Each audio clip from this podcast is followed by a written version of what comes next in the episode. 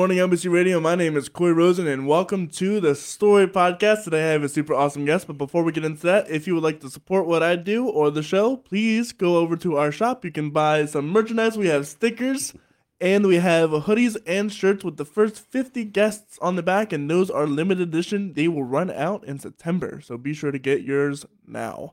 With that said, I have on a super awesome dude, Mr. John Flavin.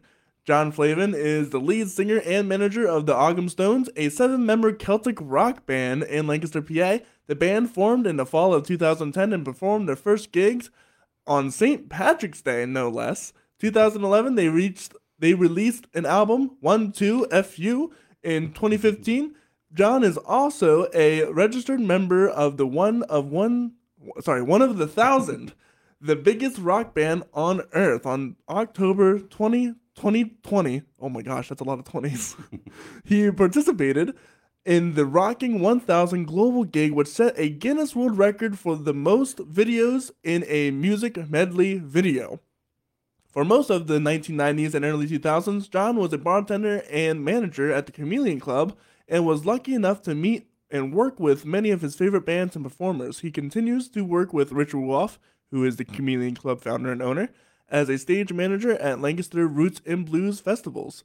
John is also the organizer of Lancaster Drum Lancaster Strummer Jam, a music event that celebrates the life, vision, and music of Joe Strummer of The Clash. This event benefits the Joe Strummer Foundation, an international charity that promotes music, musicianship around the world, and this year, the Lancaster Strummer Jam will be held on August 21st, Strummer's birthday, at Phantom Power in Millersville. Check out John and his projects at the www.theogstone sorry, theoghamstones.com or check out the 2022 Lancaster Strummer Jam event at at uh, facebook.com. You can find all these links in the description. Also find the Joe the Joe, Joe Strummer Foundation at joestrummerfoundation.org and you can find his stuff on Spotify. John, how are you doing today? Great, Corey. Thanks for having me. Yeah, man, I'm really excited to talk about uh, all the events that you're planning and all the stories that you could have at the Chameleon. I'm curious, what got you into music in the first place? What got you into the industry? What what was it? Um, I, I, was joking earlier. You know, I'm borrowing. I'm I'm, I'm clipping a line here from uh, the movie High Fidelity. Um, I've always been a what I would consider to be a professional music appreciator. I love music. Um, got turned on to new wave and punk rock in the '80s. You know, when I was still in high school. You know, dug music all the way through college, seeing live shows as often as I possibly could. Um, you know, kind of expanding my repertoire to to loving you know all sorts of music, but especially like I said, um, you know, Celtic music, Irish music, rockabilly, uh, all those things. Um, so that led me into uh, my one of my dream jobs that I ever had in my life was working at the Chameleon Club. So you know, besides being a bartender, which is pretty lucrative, uh, you know, getting to uh, get to meet you know tons and tons and tons of musicians, bands, you know, learning kind of the ins and outs of putting on live performances, you know, from you know the behind the scenes uh, kind of you know perspective. Who do you think was your most favorite band or artist to work with? Uh, there were so many, so many, so many, so many. Um, probably visually and, and just working with her was, was fantastic was Patti Smith. Mm. Um, she came to the Chameleon Club and just put on an, an incredible show. Um, like I said, with, with just not just fantastic music, musicianship, but you know, just visually. I mean, her stage was great. Um, you know, she she was very interactive with the crowd, and then just to know her, I mean, she's the you know widely kind of considered a, the the godmother of punk. Really? And uh, then to meet her afterwards, you know, I, I got to talk and, and see her during setup and, you know, in the green room backstage beforehand. But then afterwards, she just sat at the bar and, and chatted and talked with people. She really wanted to know. And one of the most amazing things she did was, you know, at one point she asked me, you know, can you give me the names of everybody who's working tonight? And of course, I instinctively kind of went to, uh oh, was there a problem? You know, mm-hmm. what's going on? And she said, No, I, I just, you know, I want to give everybody something. And she gave everybody autographed copies of her book. That's crazy. It was amazing. I mean, just the fact that, you know, uh, I, I still have mine to this day, proudly, proudly displayed. That's awesome. What was it like to train? Correct me if I'm wrong, but you went from a bartender to a, a manager there. Um, you kind of did both Mm. at the Chameleon. Um, I started off again. I've been friends with Rich Ruoff, you know, the owner founder of the Chameleon for a, pretty long time. Um, for a while, he had a bar in the basement uh, known as the Lizard Lounge, and um, for a while there, uh, it wasn't operating to full capacity, and I was bartending at another bar in town, and told Rich that I was, you know, really looking to try to, you know, maybe get into the Chameleon. What could I do for him? And he just kind of said, anytime you want to open the lounge, that that's great. You know, you can kind of have that, Mm. um, which was awesome. You know, anytime basically I kind of made my own hours. If I wanted to, you know, I'd look at the the monthly schedule and be like, I'll open it this day, this day, this day, this day, this day, um, and then from there, kind of wanted to work my way upstairs, you know, to working a lot of the bars. Eventually, Greg Barley, who now owns Phantom Power, took over as full-time manager of the of the Lizard Lounge down in the basement. So again, everything comes full circle. Um, and then when I got upstairs, um, it just kind of happened that you know I'd be the person saying, "Okay, I'll come in early today to be there when the band gets there," you know, and that kind of turned into you know, shift manager stuff, which was just basically collecting drawers and making sure everything worked, you know, but I was also bartending at the same time. So, Mm.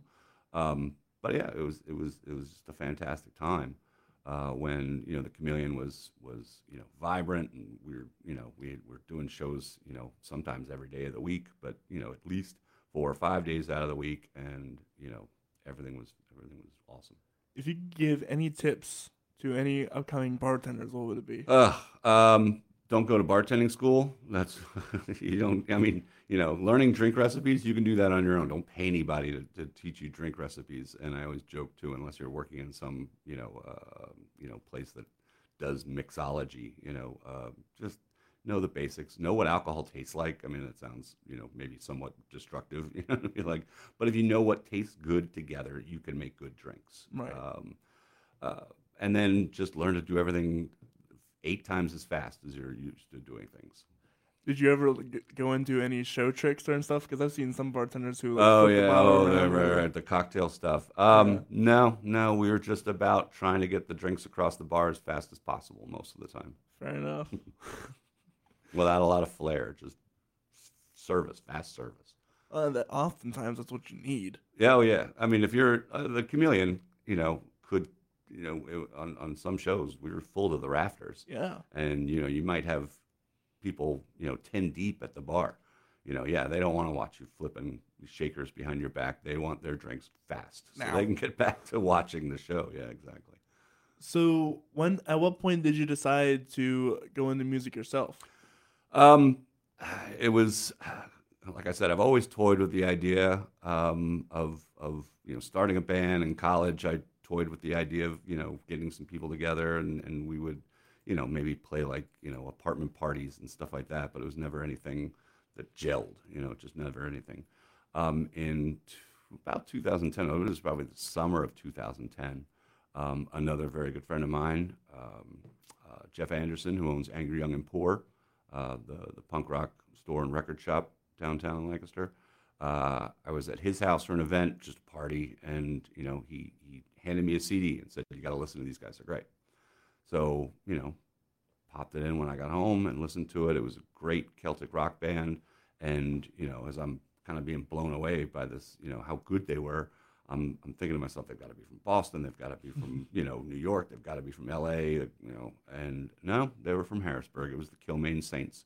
Um, and it was, it was kind of an epiphany, you know, straw that broke the camel's back type of thing. I'm like, okay, uh, Lancaster needs a Celtic rock band. So uh, I reached out immediately to a very good friend of mine, Amanda, who plays the bagpipes. In fact, she was the bagpiper at my wedding, and said, you know, how'd you like to be in a, in a rock band? And she said, that's I've been waiting for this, you know, like, you know.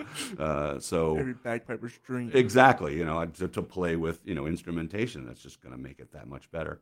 Um, and uh, I think we, you know, and then it just gelled. You know, pretty soon we had musicians, you know, uh, a full complement. I think the, we started with eight.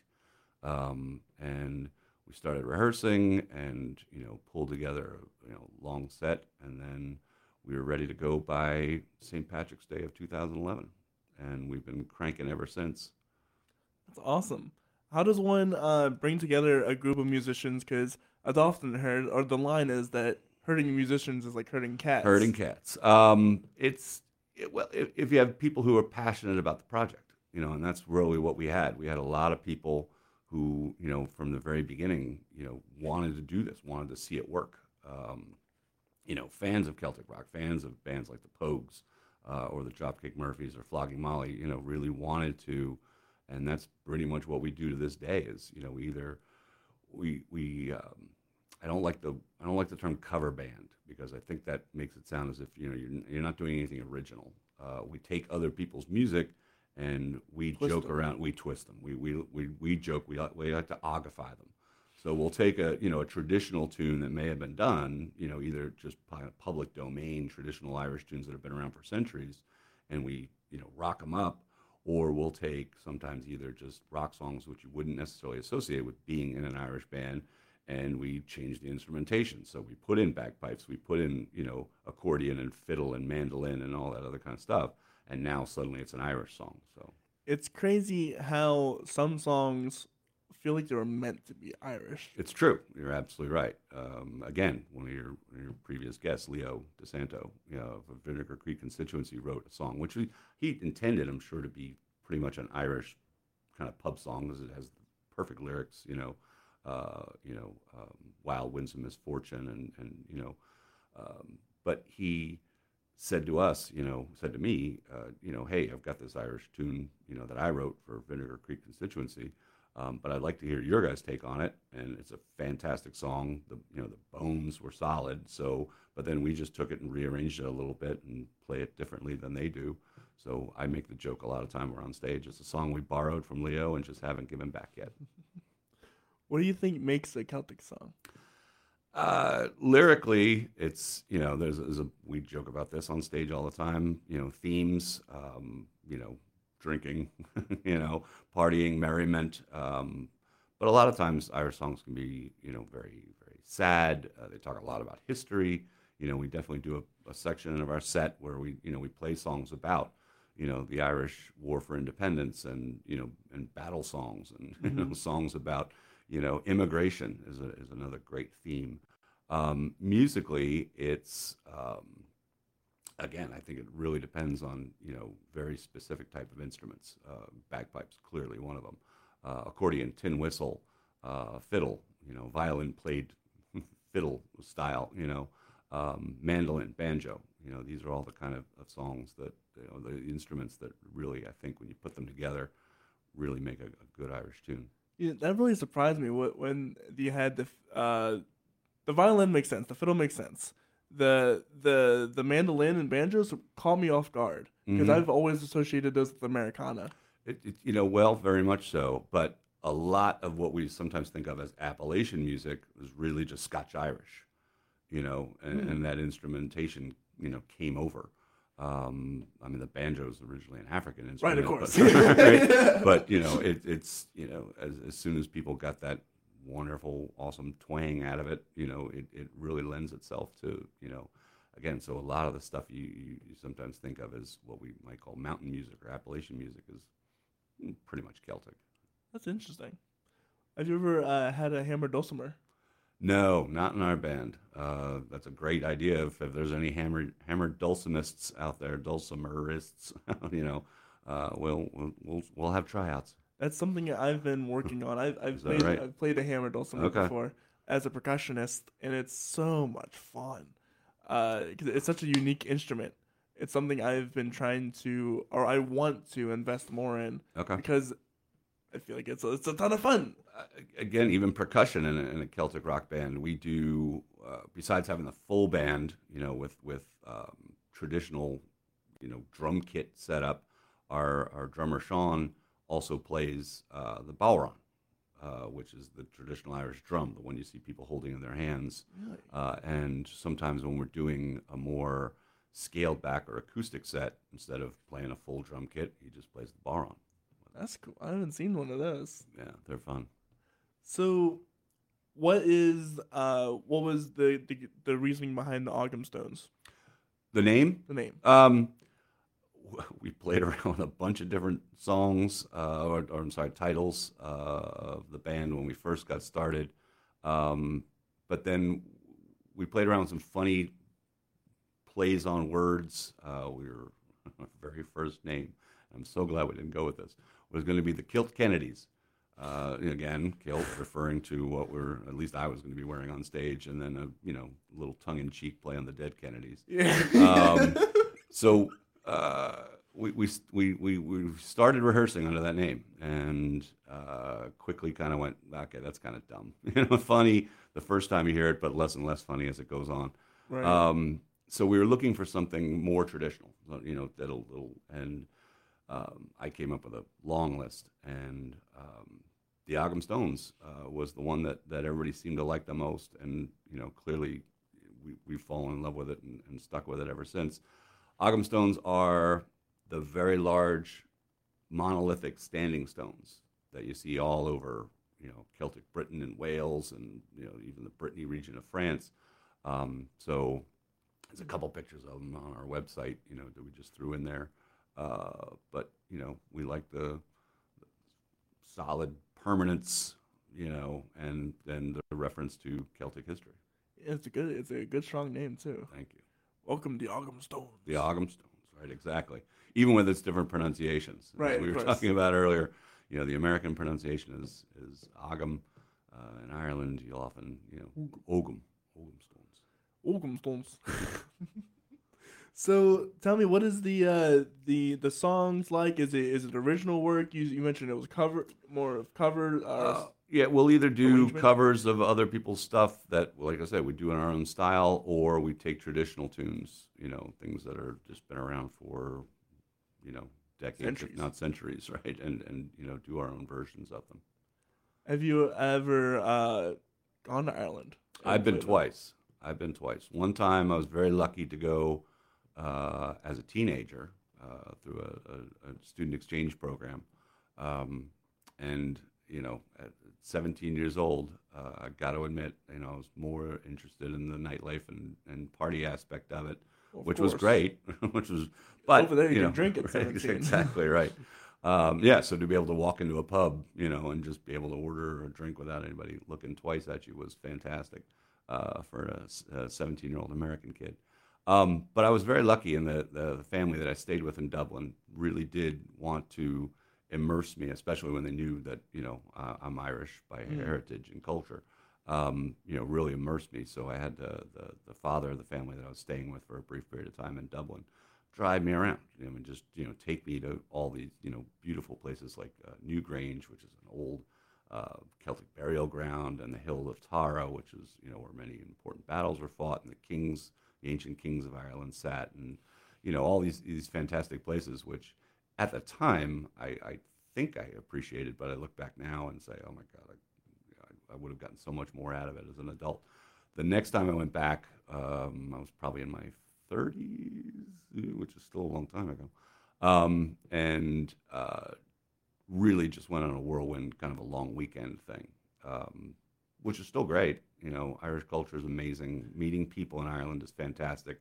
Sit down at a pub and the person next to you is in within 20 minutes is, is your lifelong friend. Yeah, that's what I say. It sounds like it's a very friendly culture over there, very open. Absolutely, absolutely.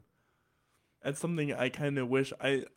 Uh, the, the college we were supposed to go over to Ireland for a tour, hmm and we were.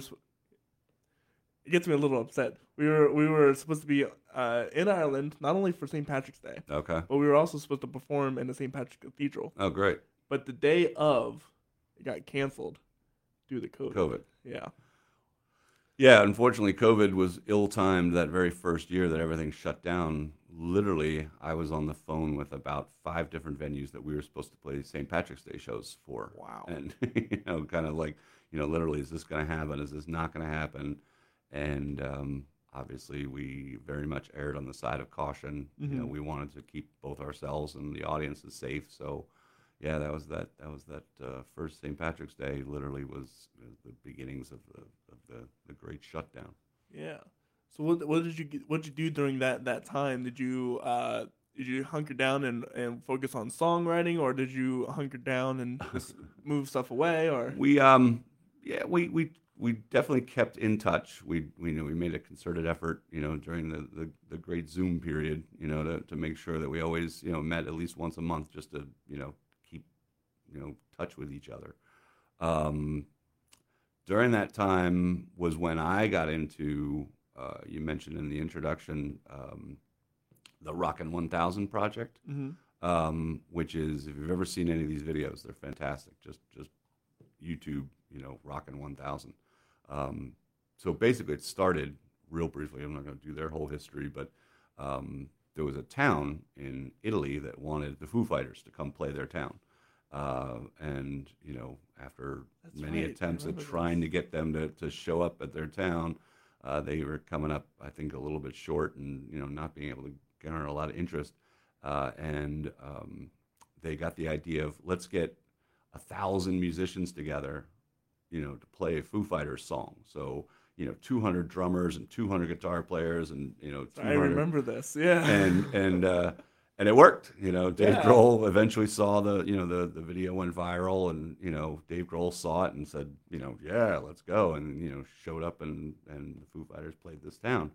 So that project just kind of kept going and got bigger and bigger and bigger to the point where they were selling out stadiums in Europe. Uh, you know, with literally you know thousands of musicians you know playing the same songs at the same time uh, and you know so some of the the videos like i said are amazing you know them doing smells like teen spirit and, and we will rock Oh you gosh. and uh, rage against the machine and you know all this other kind of stuff so i you know the videos got to me and i was watching them and, and thinking wow this is incredible and then there's the opportunity to actually join the 1000 Mhm. um, so it's a process you go through where you kind of submit your uh, you know your resume as it were and you know demonstrate you're a performer.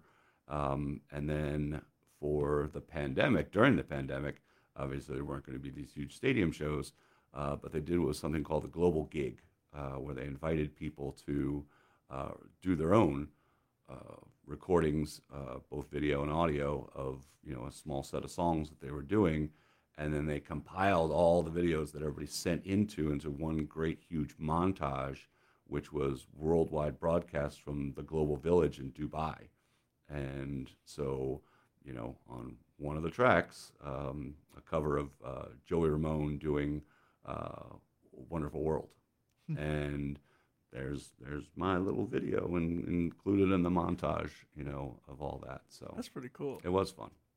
So that was again, you know, we did what we could to try.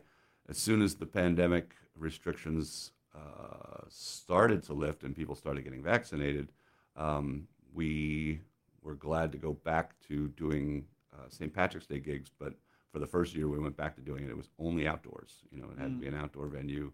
Um, so it was it was it seemed like a, a long time coming back, but you know, happy happy to be here again. Yeah. So tell me about the the process behind getting into the Strummer Jam. Mm. Uh, what what's that like? Strummer Jam, um, once again, something I, I discovered online. Uh, Joe Strummer and, and and the Clash have been one of my favorite bands uh, since um, high school.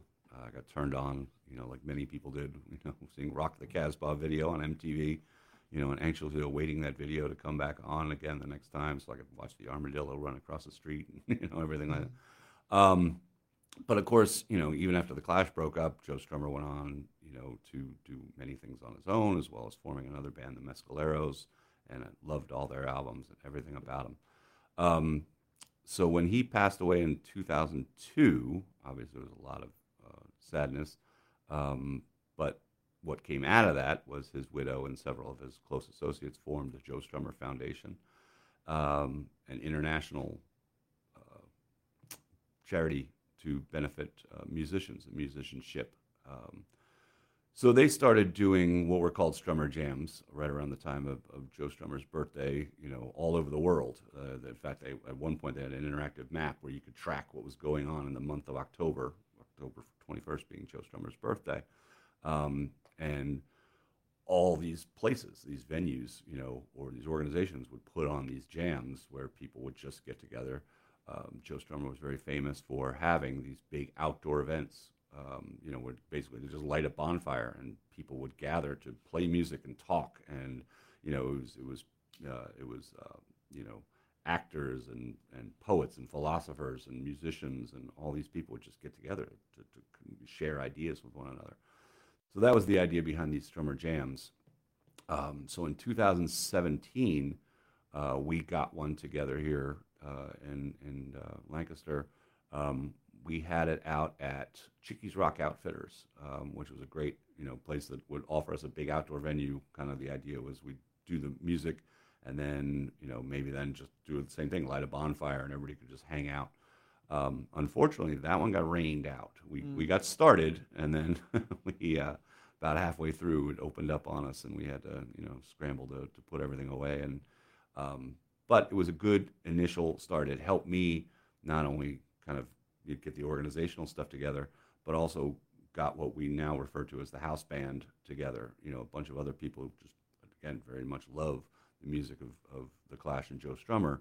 Um, so that was in 2017, our half, half, half attempt to pull one of these off. And then um, in 2019, one of the people who was participating in that first one, uh, Mike Giblin, um, organized a charity event at Tellus 360 um, for uh, the Susan Giblin Foundation, which is a, a, a charity event to benefit uh, the Humane League and and uh, and, and uh, support animals and animal uh, protection. Um, and it was his vision. They had done other ones before where they would, you know, cover a band's entire album as a tribute. Mm. So this year they wanted to do London Calling by The Clash, their very famous third double album, third album, which was a double album. Um, and I was really happy that they invited me to, to participate in that as well. So uh, that event was was gangbusters. I mean, we, we packed Tellus. Uh, everybody who came loved it. It was it was really really successful, and and uh, so that was in like I said, 2019. Obviously, there was maybe talk about re- redoing Strummer Jam again until COVID mm-hmm. hit, and you know put that off for a couple years. Um, so this year will be five years since we did the first one, and this time we chose a venue uh, in which we can be outdoors at Phantom Power in Millersville. We'll be out in their beer garden area, but if weather turns against us, we can go inside. So you know we're covering our bets. Um, so basically, uh, we're coordinated with the Joe Strummer Foundation, and all the uh, proceeds from this charitable event will go to, to benefit the Joe Strummer Foundation. Um, we're going to have a huge auction, uh, raffle type, or raffle style auction. Um, we have about 15 or 20 uh, really fantastic local businesses have donated some great gifts, uh, a lot of gift certificates, but actually some also some some art, uh, some you know gift baskets, things like that, which will you know all be uh, raffled off. Um, the cost of the admission for the event is ten dollars, but again, all that's going to, to charity. Uh, the musicians are all playing. Um, so again, we got a lot of great local musicians. Leo DeSanto, we already mentioned, uh, is going to be uh, performing both an acoustic set as well as with the house band. The great, fantastic punk band Jet Silver is going to do a, a, set of their favorite Clash tunes, and then the house band uh, is going to get up, and people are going to be rotating kind of on and off stage, you know, as we examine all of Joe Strummer's music uh, from his first band, the 101ers, all the way through his, his solo stuff and Mescalero stuff, and then just every at least one song off of every Clash album. That's cool. Yeah. So, uh, how long will that event be? Um, we're hoping. Well, we, we gates are going to open around noon at Phantom Power. We want to get everyone in there and get them buying raffle tickets and you know enjoying just the the, the atmosphere. Uh, and then music should kick off around one, and we're thinking it should go at least two, two maybe two and a half hours. Oh wow! Yeah. so that'd be a, a, nice little after Sunday afternoon. Absolutely. August twenty first, right? August twenty first at Phantom Power. Phantom Power in Millersville.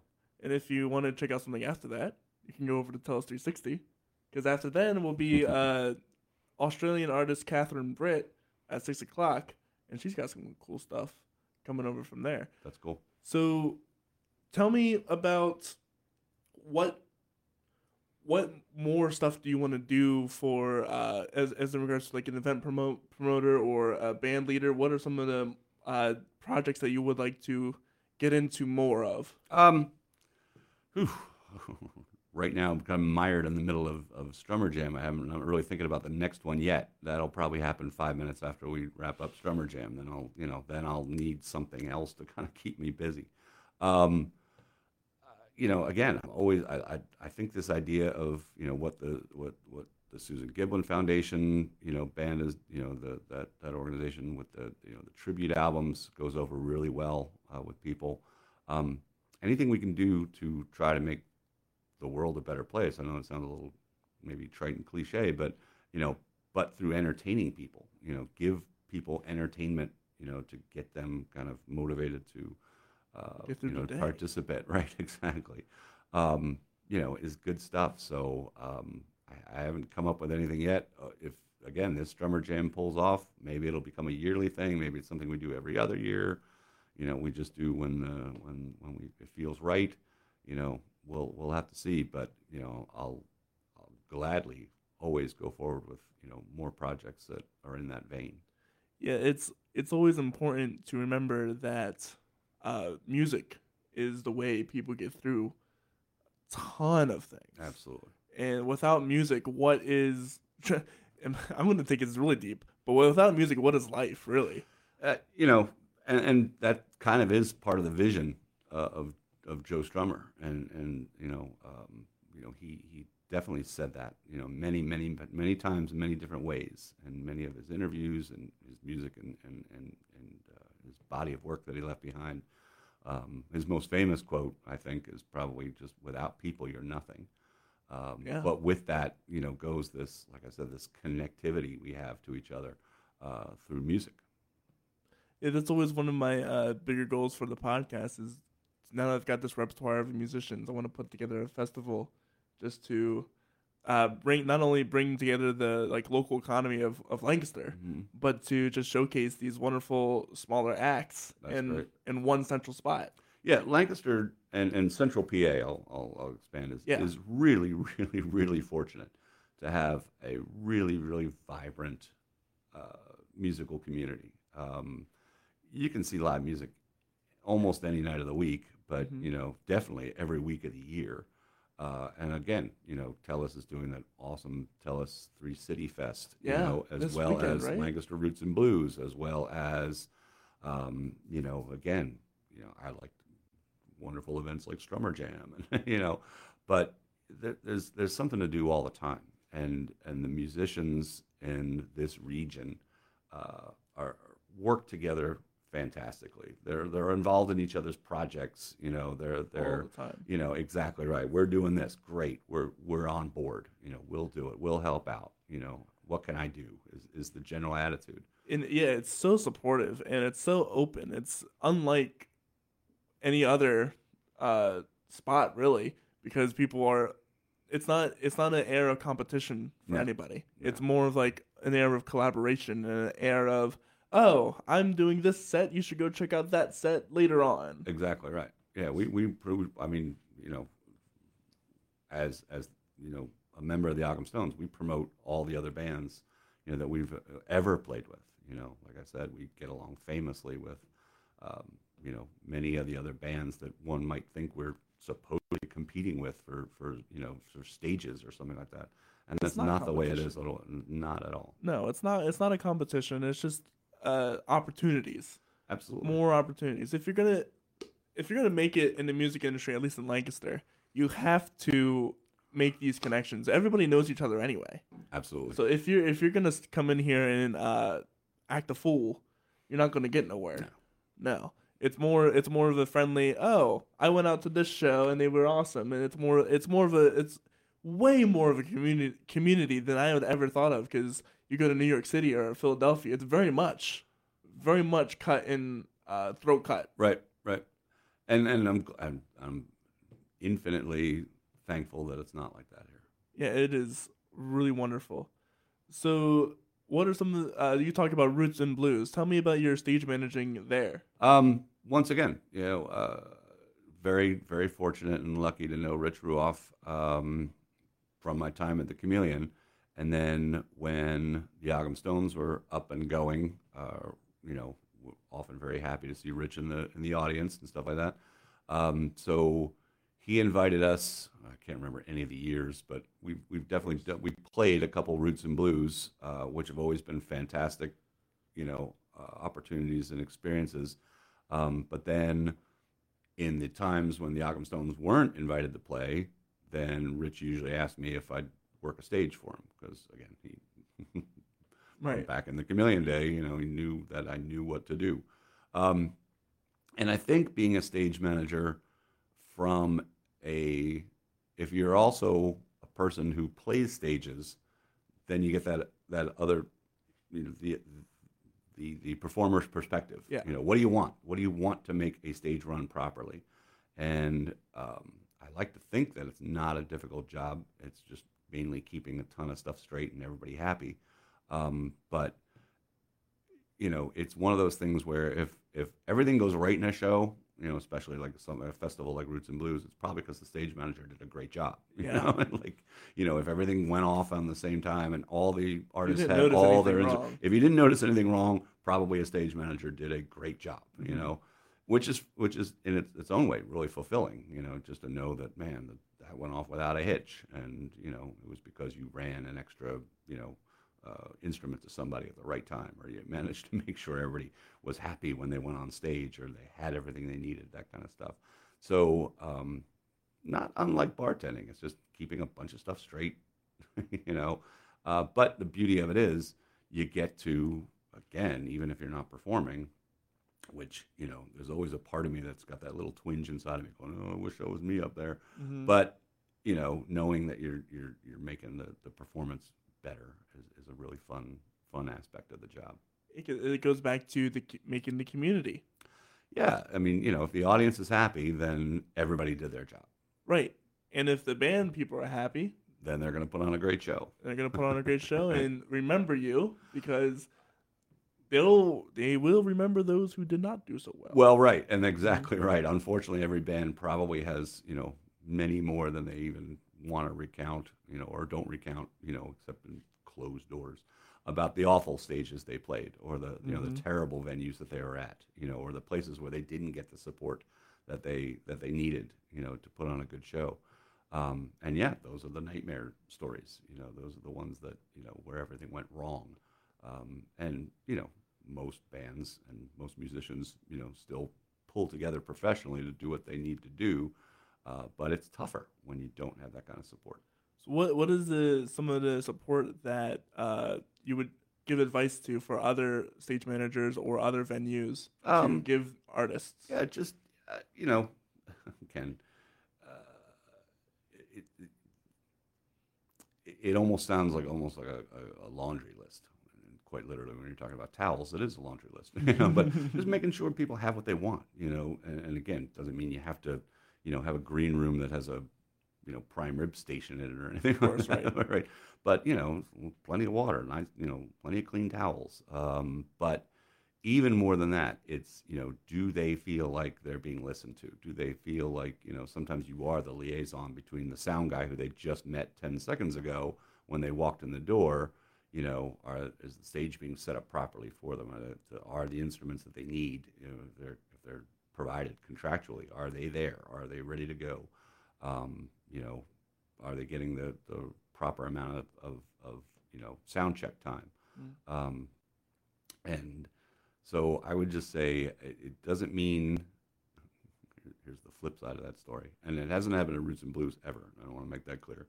But back in the Chameleon days, there were some artists who came in who are real Not fun. not people. fun people to work with, you know, and you could do you could try to bend over backwards and do whatever you want for them and they're still going to be miserable, angry, you know, demanding, unpleasant people, you know, Mhm. and you just try and again remember what are you here for? You're here for the people who bought tickets. you know, Right. You're here for the audience. You're here for the people who regard this unpleasant person as an idol, you know, or like, you know, are here to see that person. Um, so it's not to say you have to bend over backwards. It's not to say you have to, you know, become, uh, you know, a toady or anything like Of that. course. But if you if you if you're conscious of what makes a good show work and you work toward getting that, there's going to be a good show. What are some what is some advice for some musicians that uh, might be coming in with too big of expectations? Um, again, just be friendly and work with people. Be patient. That's that's my biggest thing. You know, uh, yeah, there's a lot of stuff going on, especially in a festival atmosphere. You know, where you're trying to get bands on stage and off stage. Mhm.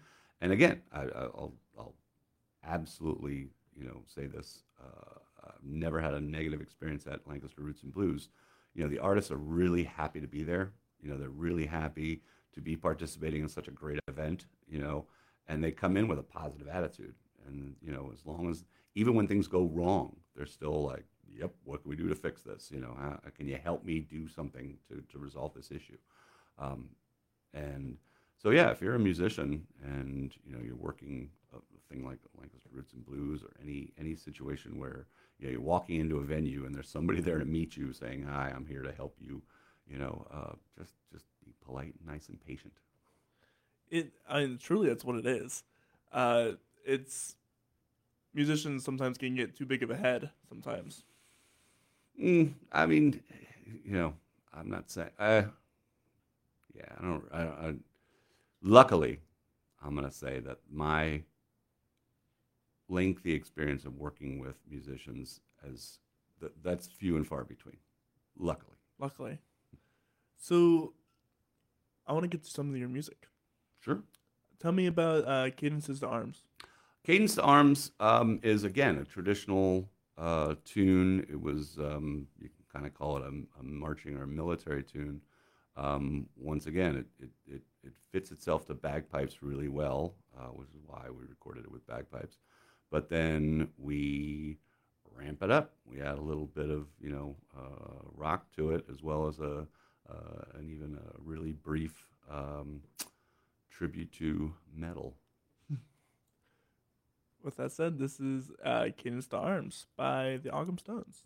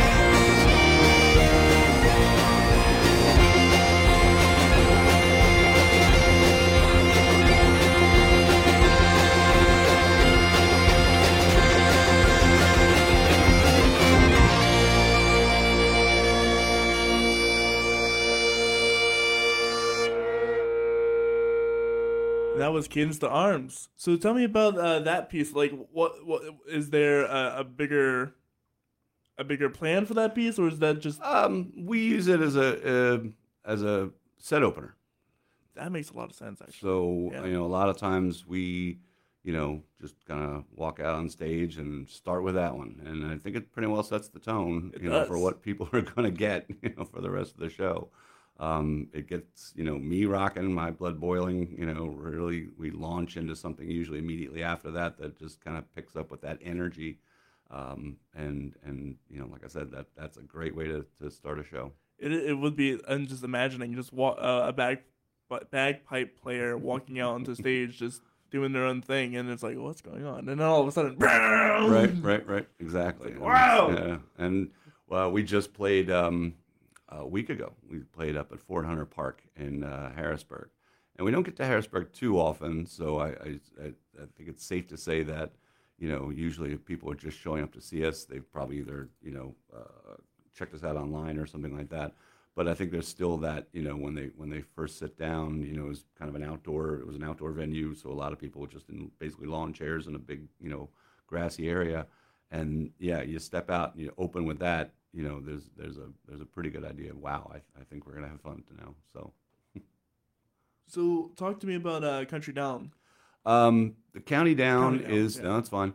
Um, the county down is an old traditional Irish tune. It's uh, you know, it's it's um, uh, it's a song that's been sung probably a thousand ways to Sunday, you know, by in different you know, um, you know, uh, it's the kind of tune that you would um, you know you could probably walk into any pub you know in Ireland where there's a circle of musicians around, and eventually someone is going to play you know Star of the County Down. Um, so it was one of the tunes that we knew we wanted to do, but again, we wanted to make our own. So, you know, um, I think it's got a pretty unique sound to it. This is the one I was thinking about before, where we have a little, little, uh, little metal riff in there, you know, that that you know kind of lets us know, lets you know who we are. Gotcha. With that said, this is County Down by the Ogham Stones.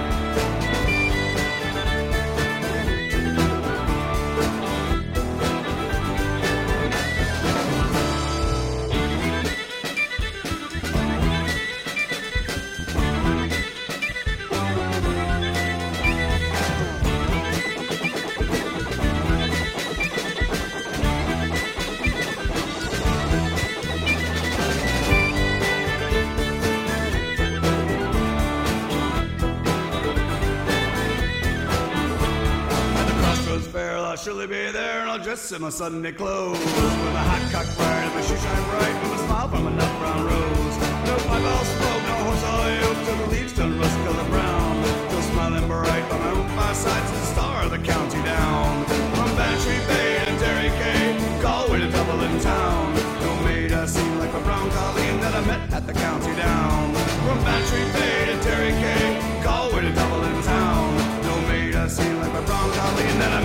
the county down. From Bay to Terry Galway to town. No maid I seen like my brown Colleen that I met at the county down.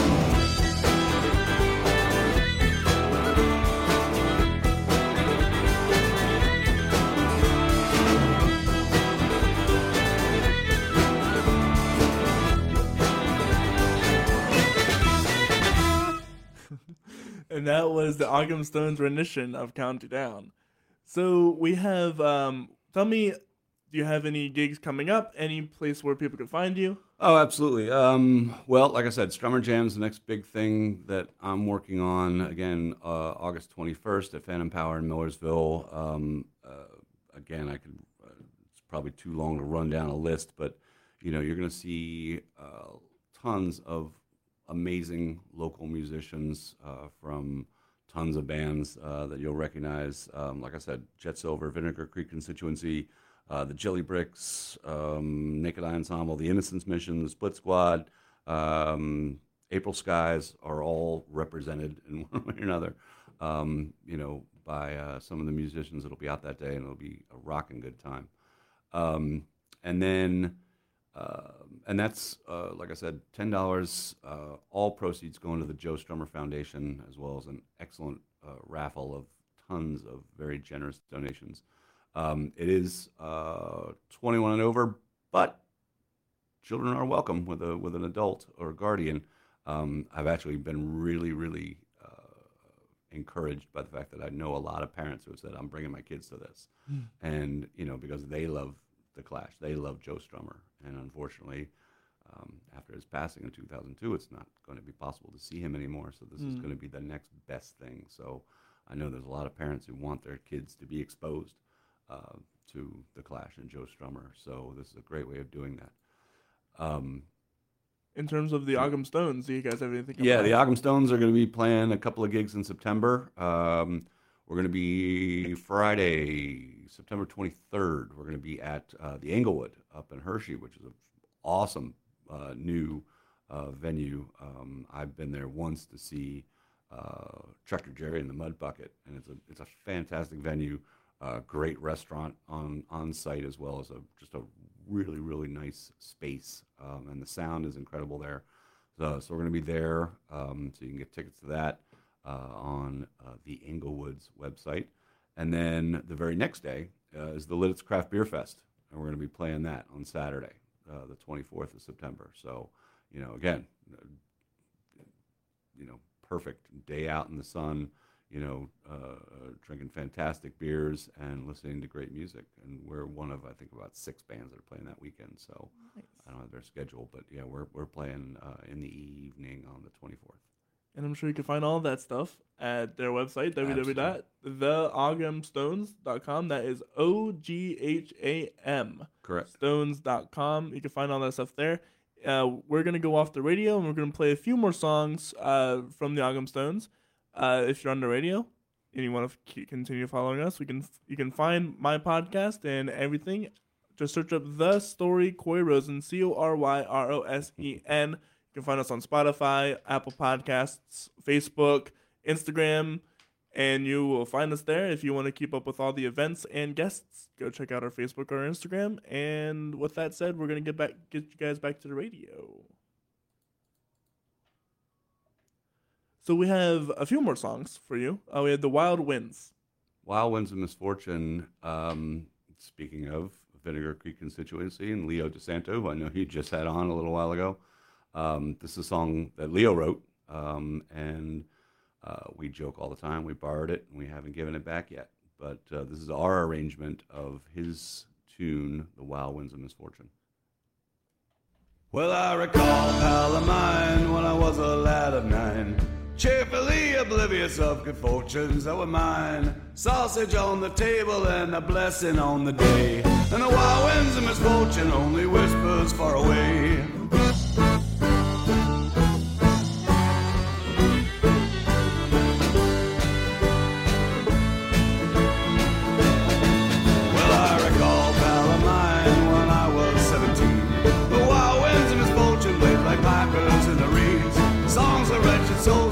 Solace in their cups.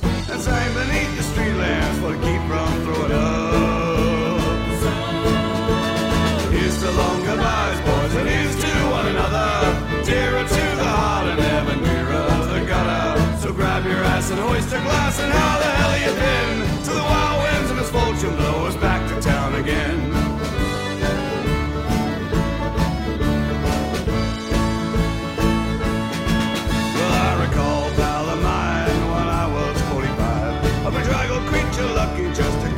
myself alive. Solid and disheveled, and my pockets torn asunder. I sank beneath the street lamps for the warlock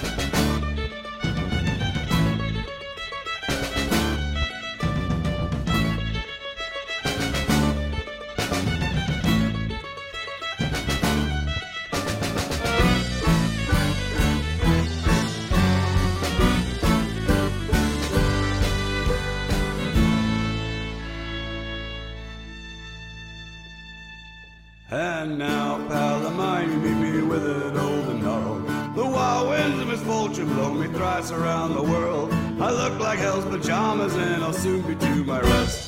So hoist a glass and sing along a tune I know the best.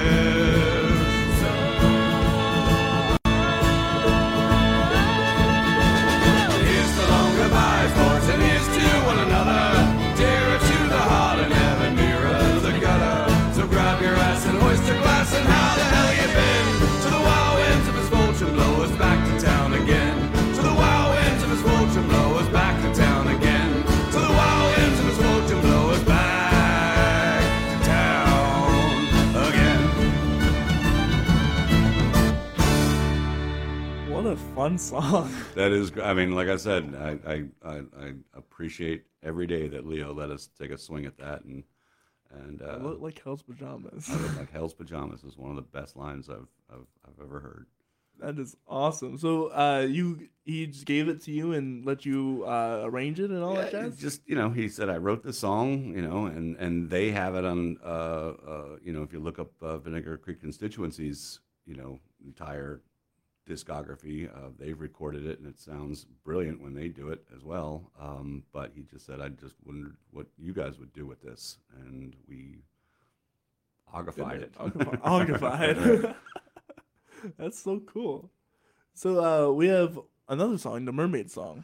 The Mermaid song. Uh, this is actually we, we called this a bonus track on our CD when we when we, when we did the album, um, because it, it literally was it's it's a, it's an old sea shanty. It's a it's a, a, a song uh, like a little jokey song about life on a ship and you know dealing with the various personalities. It's actually a much longer version of it. Uh, you'll hear them talk about the captain and then the cook and you know uh, there's other verses which run through the entire crew and talk about everybody on the ship. Um, we just did a couple versions of it. Um, I used to use this just as a as a voice, a vocal warm up uh, before you know gigs because it just really you know uh, gets the voice loose. Um, and then you know, kind of jokingly, everybody else in the band started imitating me doing it when we got up, but then uh, started also you know kind of harmonizing with it, and and we did you know we said you know this is actually we could we could add this to the set and, and put it in. Um, and then obviously when when it was time to record the album, we said let's throw that on, kind of quote unquote as a bonus track. So this is the Mermaid song. It was Friday morn when we set sail, and we were not far from the land. When a captain he spied a mermaid so fair, with a comb and a glass in her hand. And the ocean waves did roll, and the stormy winds did blow, and we poor sailors were skipping up the top, while the landlubbers lie down below, below, below, while the landlubbers lie down below. And up spoke the captain of our gallant ship, and a fine spoken man was he. Said this fishy mermaid is warning of our doom. We shall sink to the bottom of the sea. And the ocean waves did roll, and the stormy winds did blow. Skipping up the top, while the landlubbers lie down below, below, below, while the landlubbers lie down below. And up spoke the cookie of our gallant ship, and a cranky old bastard was he. Said, I care much more for my pots and my pans than I do for the bottom of the sea.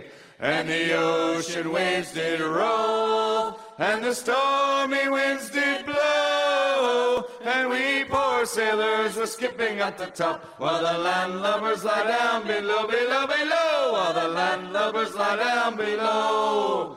And three times round won our gallant ship, and three times round went she.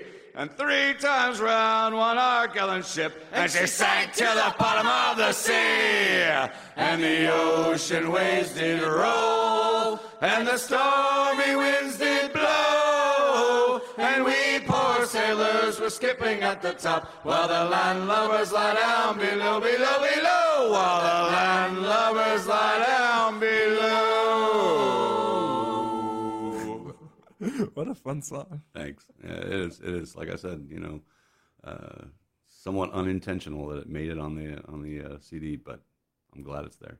And you can find all that CD stuff on on your website as well. Yeah, uh, um, all that uh, is up on as tracks as well as some uh, live stuff uh, that we've recorded in the past. Um, it's all up on the www.theoghamstones.com.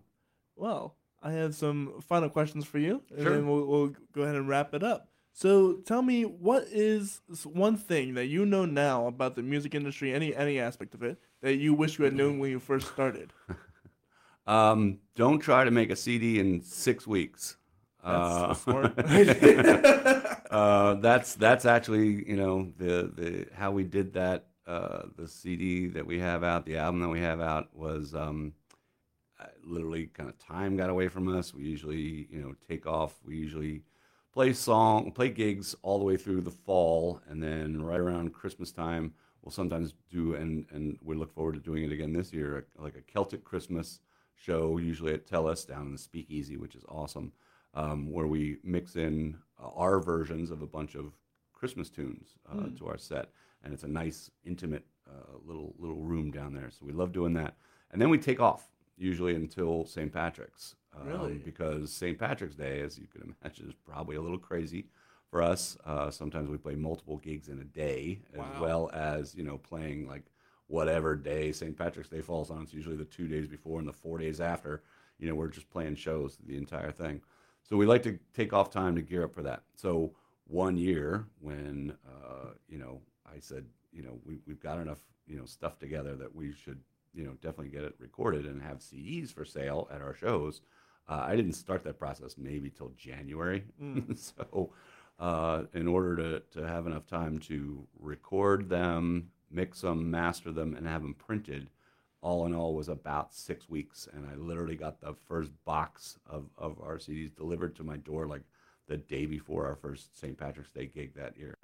Um, and it was a nightmare. I mean, it was it was fun when we were in the studio doing it, but the logistics and everything like that, you know, uh, yeah, don't don't record a CD in six weeks. yeah, that definitely should be at least a longer process. Oh, there are people who take years to, to Yeah, right. with albums, um, and and God love them, you know. that- Right, of course. right. Uh, so, what are some of the mis- mistakes that you personally have made within your career, and what are some advice you can give to curtail or? Booking, Booking. booking's always you know rough, and it was it was definitely when I got into um, being the, the for the most part the manager of the band as well as you know the lead singer. Um, I made some horrible booking, not only decisions but just you know snafus when it comes to not ensuring that you know the the, the venue had what we needed to, to play or that the sound was going to be right and everything like that. Um, so yeah, if I had to teach a little seminar, I'd teach it, you know, teach one of like, you know, booking 101, you know, how to make sure that you, you not only get everything you need up front, but that, you know, uh, you know, the venues uh, know who to expect.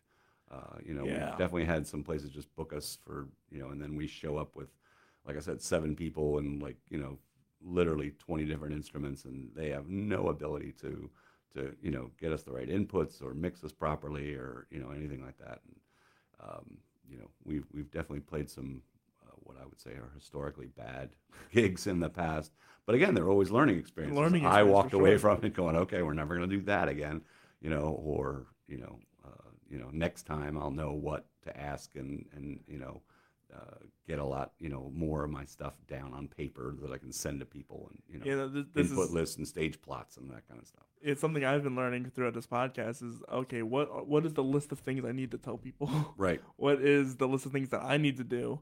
What's the list of things? It's ever expanding every single day. Absolutely. I make mistakes like everyone else does every single day. Yep. Um, definitely, and it's not. It's not. It's okay to uh, make those mistakes. Is, is another important thing that you need to learn that it's okay because they ha- they they happen. Yeah, absolutely. And you know, like I said, uh, when I when I talk about historically bad shows, I mean maybe they were bad for us, you know, because we knew we weren't putting out the kind of show that we know we can do. Mm-hmm. Um, you know, I think when it comes down to it, and I'm saying this with very little modesty, you know, we're one of the best live local bands, you know, in in PA, and you know, when when everything's going the way it's supposed to go, you know, and um, when it doesn't, and you know that you're putting together or putting out something that you know, not because of our energy or our desire, but you know, because of technical issues, because of you know, uh, you know, sound issues, whatever else it is, it's you know, yeah, it can be a little discouraging and sometimes even maybe a little embarrassing, you know, to be up on a stage Yeah. knowing that you're not, you know, putting out exactly what the best thing you possibly can. But as long as, like I said, there's a learning curve, you know, that follows that up to say next time we're going to make sure this doesn't happen, or Mhm. that we make sure that, you know, through preparation, you know, we're, we're prepared to deal with this issue, that kind of thing. So Yeah, it's definitely be prepared to make mistakes and then prepared to, learn from those mistakes. absolutely correct, For sure. absolutely. So, what is some of the funniest or worst things to ever happen to you on on stage? Um, it usually has to do with crowd stuff. Um, you know, uh, here's a, a playing, you know, being an Irish band and playing on St. Patrick's Day. You know, uh, you're definitely going to play to some rocky, uh, it, rowdy, raucous, you know, crowds. Maybe that have, you know, uh, been in their cups for you know quite some time, even before you get there. you know, Right. that kind of thing. Um, again, a famous story uh, we've told before uh, was at Tellus 360. Uh, we were playing the pub stage in the front when they had a stage up there, um, and there was a flight of steps that was, you know, came up to the stage, but it was directly in front of my microphone, and uh, you know, a guy who you could definitely tell who was dressed as a leprechaun. Um, you know, took it upon himself to start running up and down the steps. Uh, you know, running up, turning around, running back down, running up, turning around, running back down. Kind of the me, me, me. You know, I know you're all here. right, right, I know right. you're all here to watch a band, but I want you to look at me for a little while. Mhm. And um, you know, that was. Uh, we tried to, you know, uh, despite the fact that it's annoying, you don't want to be angry on stage. You know, course. you want to, you want to. So we were, you know, we we kind of incorporated. it. We were just like, okay, look at that guy, ha ha ha, you know, that kind of thing. Um, you know, those kind of things. Uh, but for the most part, I, I can't really ever say that, you know, we had ever anything that was just, you know, so bad that it ruined a show. You Mm. know, I mean, you push through, you know, no matter what's going on. You know, you just push through and you, you endeavor to put on the best possible show you can to make sure that your audience, you know, got what they came for. How about any funny experiences from the Chameleon Club? Oh, uh, that was mostly staff shenanigans, and it was you know, almost all like after hours stuff. Um, yeah, it, it was a, it was a fantastic staff. I mean, between the other bartenders, uh, the uh, you know all the doormen we had working there, you know, um, uh, we just you know we we enjoyed each other all the time. Um, you know, lots and lots and lots of you know, again, I'm going to say backstage kind of shenanigans and stuff like that that went on. Um, as far as bands go, um, no, nothing I'm really coming up with off the top of my head. Hmm. Sorry. No, no, no worries. Well, hey, this has been a lot of fun. Uh, be sure to go check out all of the Ogham Stone stuff and Strummer Street, uh, Strummer Jam, uh, August twenty first August 21st, Phantom Power in Millersville at noon. at noon. Ten, uh, ten dollar tickets, $10 tickets. All proceeds go to the Joe Strummer Foundation. and then check out the Ogham Stones on their website to go see them when when they're performing in September, Yep. and then St. Patrick's Day. We've already got our, we've already got most of our main uh, bookings settled for St. Patrick's Day, so that's awesome. Yeah, so if you want to uh, follow us on the podcast, if you enjoy what I'm doing and you want to support what I'm doing, follow us, the Story Podcast, or the Story Cory Rosen, C O R Y R O S E N. Check out our merchandise if you would really like to support. That's the only way I currently make money right now. So please, if you would like to support me, do it that way. If you want to check out some upcoming guests, tomorrow we have Greg Flurry. He's a cellist composer. Uh, he's coming on tomorrow at two o'clock, and then on Sunday, probably one of my, probably what's going to be one of my most interesting people I've had on yet would be Daryl Davis. Oh, yeah. Yeah.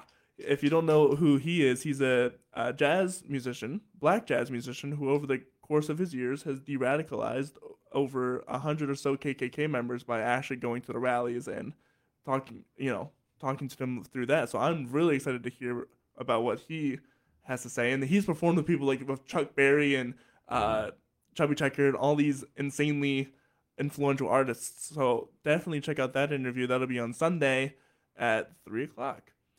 With all that said, I hope you guys have a wonderful rest of your day, and we'll see you guys later. Bye. Thanks very much, Cory. Yeah, no problem, man.